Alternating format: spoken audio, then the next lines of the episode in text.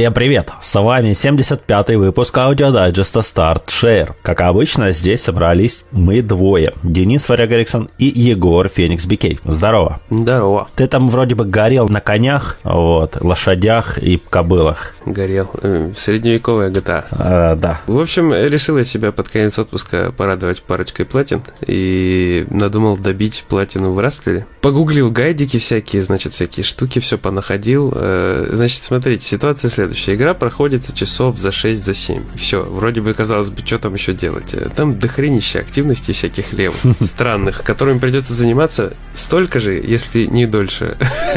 То есть, помимо основной вот этой вот всей сюжетной движухи. Первое, самое отвратительное, это похожие активности в духе вози трупы по городу, вози людей по городу, вози посылки по городу, все что-нибудь вози, короче. И это одинаковое абсолютно по своей сути телодвижение. Ты едешь от точки А к точке Б за время. И вот на эту штуку приходится потратить где-то полтора часа чистого времени, а то и два. Это без учета того, что иногда ты фейлишь. А фейлишь, если ты, допустим, там 7 уровней нужно пройти вот этих каких-нибудь заездов. То есть 7 Подряд? подряд, без остановки. Нельзя слазить с лошадей, нельзя, чтобы лошадь убили, нельзя, чтобы сломалась твоя повозка, труповозка, допустим. Если она ломается, все, ты начинаешь все сначала. Допустим, сна- первый уровень, надо э, найти один труп и привести его на кладбище. Второй уровень, два трупа. Третий уровень, три трупа. И вот так. И ты по всей карте катаешься, седьмой уровень, семь трупов, соответственно. И вот где бы что ни случилось, у тебя ломается повозка, ты начинаешь все сначала. Это просто отвратительнейшее телодвижение, я говорю, это просто кошмар.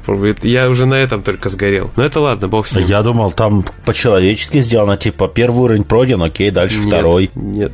Все сначала, Офигеть. каждый раз. И Вот. И потом, значит, дальше. Я такой думаю, надо добить мне, значит, эти собирательные предметы. Их, благо, немного, на них я не горел, потому что они более-менее нормально раскиданы так, что ты в сюжетных всяких точках, в всяких местах находишь их. То есть это спокойно. Ты приехал, забрал там. Я, то есть, дособирал там штук 5 каких-то предметов мне не хватало. Это нормально, это окей. Но самый ад начался с э, трофеем, который называется Gotta Catch 'em All. То есть это такая прямая отсылка к покемонам. Значит, на карте есть ранчо, которое не отмечено вообще никак, что это какое-то там задание, что это какое-то, какая-то активность. Значит, ты туда приезжаешь, там полоумный мужик с хлыстом, значит, заставляет тебя собирать лошадей.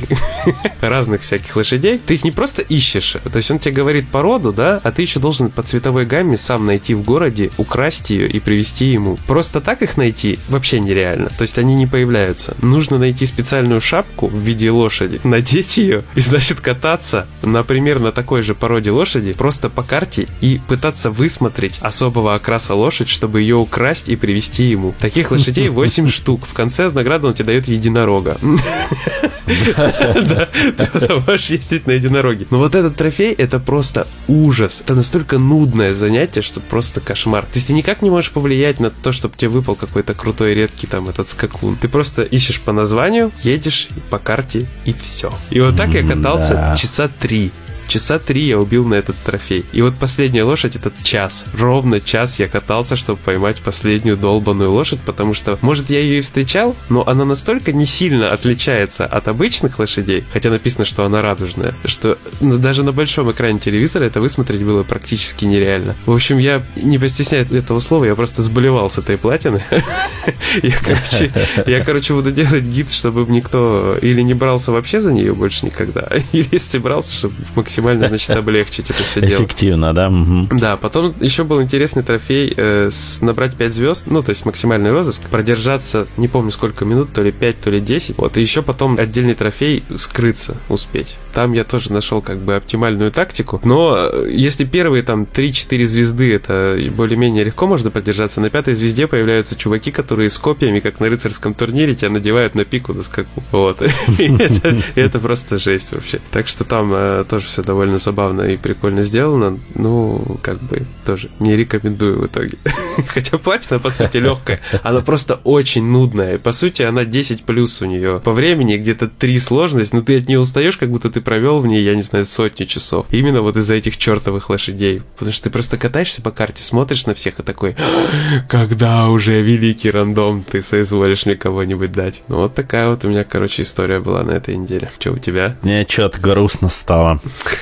Да, ну, главное, выбил. Я уже спокоен, счастлив. Кстати, там, там два человека, помимо меня, выбили на сайте, я видел. Один на PS4, другой на PS5. Вот. И мне теперь интересно, трофей синхронизируется или нет. Я думаю, что нет. Потому что, вероятно, тот, который на PS5, он бы, наверное, попробовал версию на PS4 засунуться и засинхронился. Возможно. Я проверю перед гидом обязательно. Этот самый. А у меня что? У меня на этой недельке я поиграл в Multi Blood, который Type Lumina. Это новый файтинг на основе франшизы Цукихима. Но там не только Цукихима, там еще вторая франшиза, я забыл ее название. И это такой, как бы, довольно любопытный двухмерный классический файтинг, но мне, скажем, после Dead or Alive и после Текена, после Virtua Fighter, который даже внутри Judgment и Якудза, играется ну, не так интересно. То есть всякие разные приемчики, они выглядят одинаково. Разнообразие скиллов небольшое. И, возможно, тут тоже такой момент, я далеко не эксперт файтингов, в принципе, в двухмерных в том числе. Вот, возможно, я что-то нажимаю не так, и пальцы сосиски не справляются с э, правильным как бы управлением. Но, судя по тому, что я все-таки проходил тренировку и пытался там всякие челленджи выполнять, разнообразие, ну, такое себе. Хотя вот э, Виталий наш, например, э, Виодени, он еще до релиза писал, что в этом файтинге упор сделали чуть ли не на жонглирование.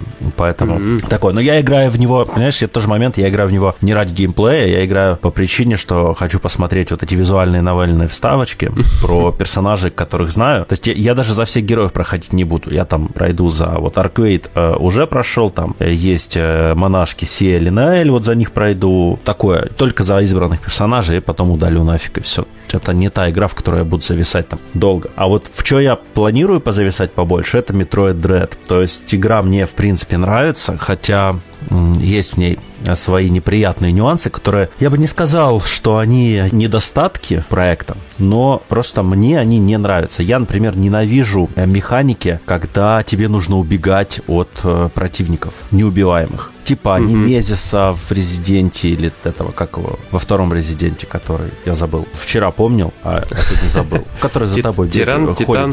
Тиран, Титан, да, вот большой. А вот я все время не могу запомнить, Тиран или Титан. По-моему, Тиран.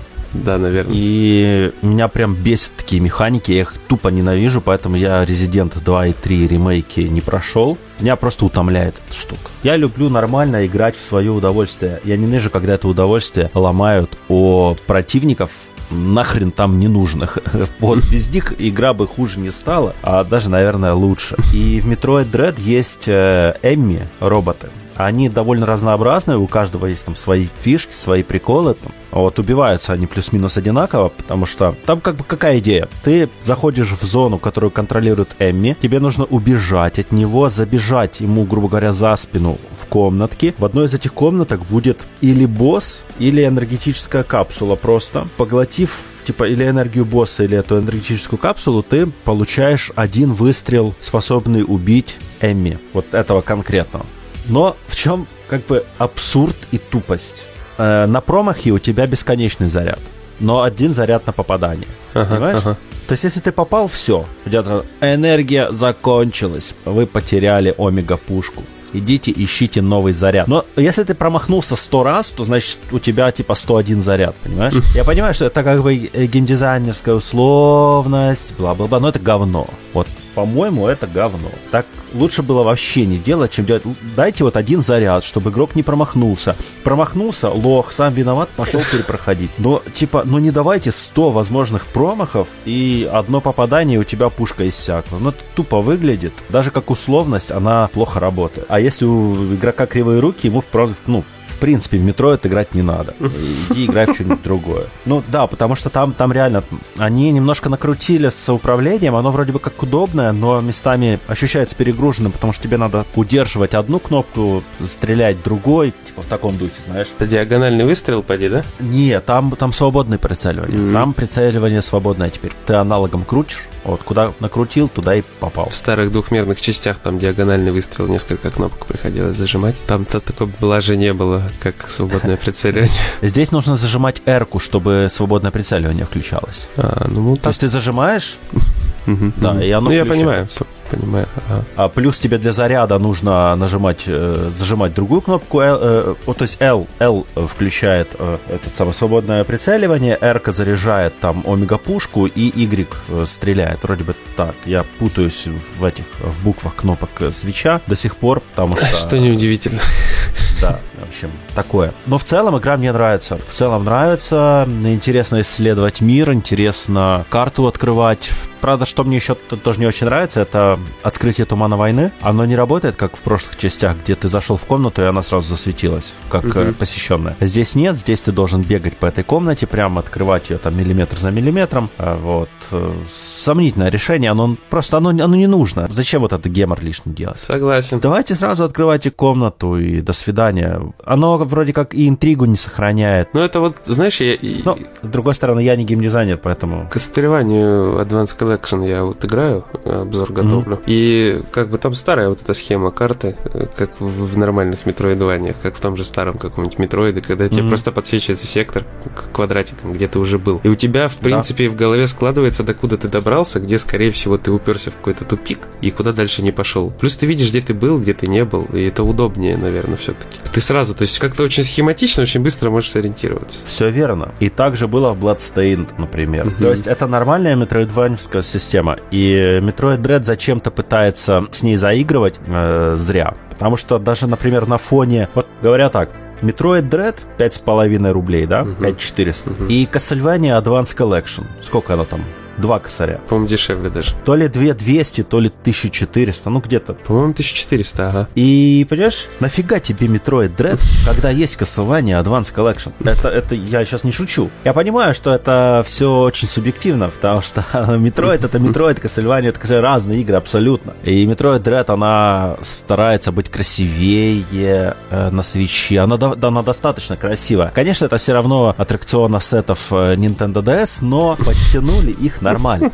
Игра выглядит симпатично. Особенно на маленьком экране. К телеку подключил, блеванул, отключил. Все, нафиг. 1429 рублей она стоит. А, видишь, даже так. А тут 5400 за Metroid. Не, не стоит того. Вот если выбирать между этими двумя, по-моему, не стоит совершенно. Но тут уже дело, да, дело для фанатов. И нужно понимать, что Metroid Dread не будет на скидке, скорее всего. Не, ну может Никогда, будет э, года через три. небольшой. Да, процентов 10, максимум 20, как Nintendo. Хотя на картриджах она вроде намного дешевле стоит. БУ рынок в этом вопросе, да, может порадовать, конечно, через какое-то время. Говорят, новая даже в России вроде стоит там что-то около 4 кусков. А если там с да, баллами да, говорят, дешевле. видео там и так дальше, вот эти все баллы еще там до двух кусков можно срезать. Да. И прям норм. Вот за две штуки за две. Игру точно можно брать. За три. Ну, так можно брать за три. Да. Ты сейчас говоришь эти цифры, я вспоминаю, как я, скрипя зубами, покупал Monster Hunter на 3DS за рубль 800. И такой сейчас, что? О чем мы говорим? Как я покупал за 3 рубля Зельду.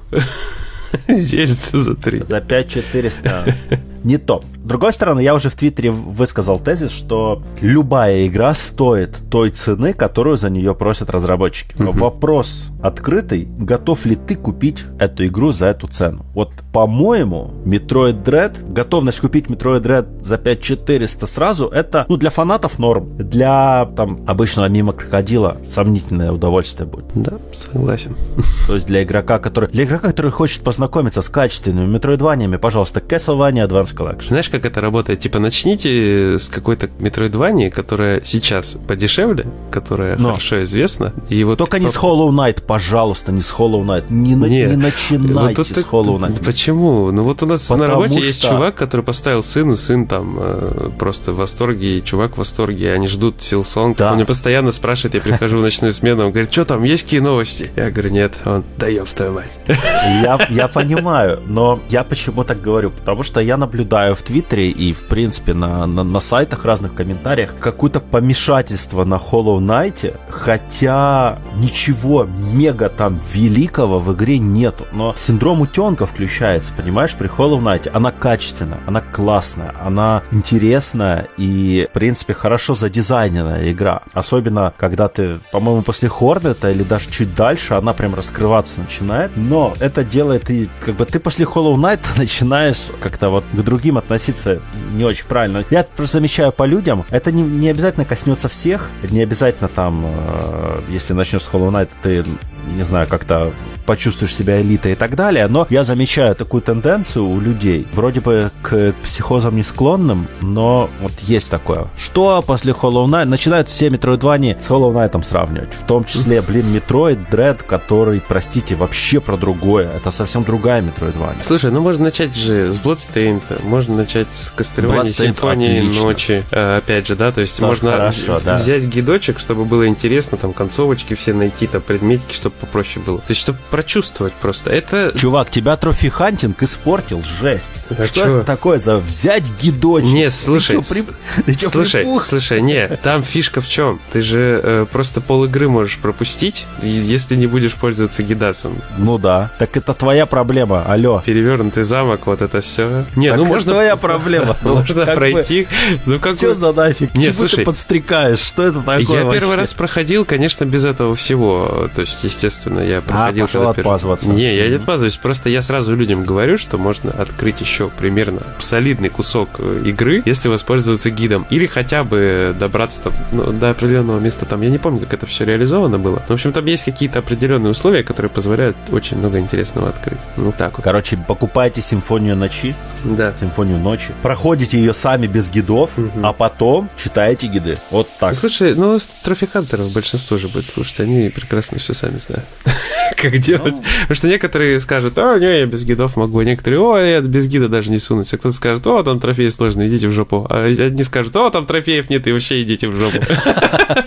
Там есть трофеи, что Ну, там же есть какой-то сборник, сборник есть э, с Rondo ну, of Blood, по-моему. Rondo of Blood, э, да. О, ну вот с Rondo of Blood потом возненавидят, э, типа. Rondo of Blood жопа горит у меня до сих пор. Да, она сложная. Самая сложная косла, ну или одна из. Очень сложная, очень сложная. Я, я очень много частей прошел, всяких разных, но вот это, конечно, жопенька. Я ее ни разу не прошел. А, ну, я еще на, на этой недельке на PS-очке погонял в Astria Ascending. Хотел платину взять, а потом посмотрел, сколько там всех этих собирательных шняг. Короче, написал обзор и удалил игру. Не буду пока за платину заморачиваться. А вот заинтересовала платина в Art of Rally. Угу. Очень прикольная гоночка. Она меня прям тащит-тащит, потому что она в классическом стиле старых пауэрдрайвов, проэмов и так далее, только без насилия. И без соперников на трассе. То есть ты ездишь сам, ты, грубо говоря, у тебя гонка со временем. Угу. И получается, очень-очень увлекает меня эта игра. Но о ней я расскажу скоро уже в обзоре, почти дописан. Ну, вот. А взялся, наконец-то начал играть спустя две недели после релиза. Жесть вообще какая мне стыдно, но э, в Phoenix Point только добрался до него на этой неделе. И пока что мне очень-очень нравится то, что я вижу, то, что я читаю. Хотя, конечно, начало истории немножко огорчает тем, знаешь, что вот XCOM, она сразу же тебя бросает в менеджмент, дает там развитие какое-то. То есть ты сразу ощущаешь, что ты можешь творить многое в этой игре. Uh-huh. А вот э, Phoenix Point, она развивается скорее как э, Mutant Tier Zero. Uh-huh. Uh-huh. Помнишь? То есть да, у тебя есть типа линейное повествование, и ты от боя к бою переходишь. Но я не проходил Phoenix Point на ПК, вот, у меня не потянул просто ноут, и я вот только начал, говорю, третья, четвертая миссия у меня сейчас. Значит, э, возможно, дальше будет все. Скорее всего, даже, я думаю, будет все. Надеюсь на это потому что ее очень сильно сравнивают с XCOM. Должно быть, короче, все. Кто сейчас меня слушает уже из прошедших игру или поигравших дольше, такие, а, лох. Но, э, в общем, э, да, пока что говорю как есть. А, обманывать не буду. Буду залипать, буду посмотреть, что дальше. Угу, понятно. Ну, ладно, давай на этом будем, наверное, закругляться. Окей. Всем покедова. Всем пока, кто нас слушал. Оставляйте комментарии, лайки, дизлайки. Можно в одинаковой пропорции, нормуль. Оставляйте в комментариях свои пожелания, что не так, что так, где поправить, э, какие микрофоны поменять, где мозги поменять и так далее. Вот это все. В общем, э, вся критика принимается. Всем спасибо. Всем пока-пока. Берегите себя в этот карантин. Пока-пока.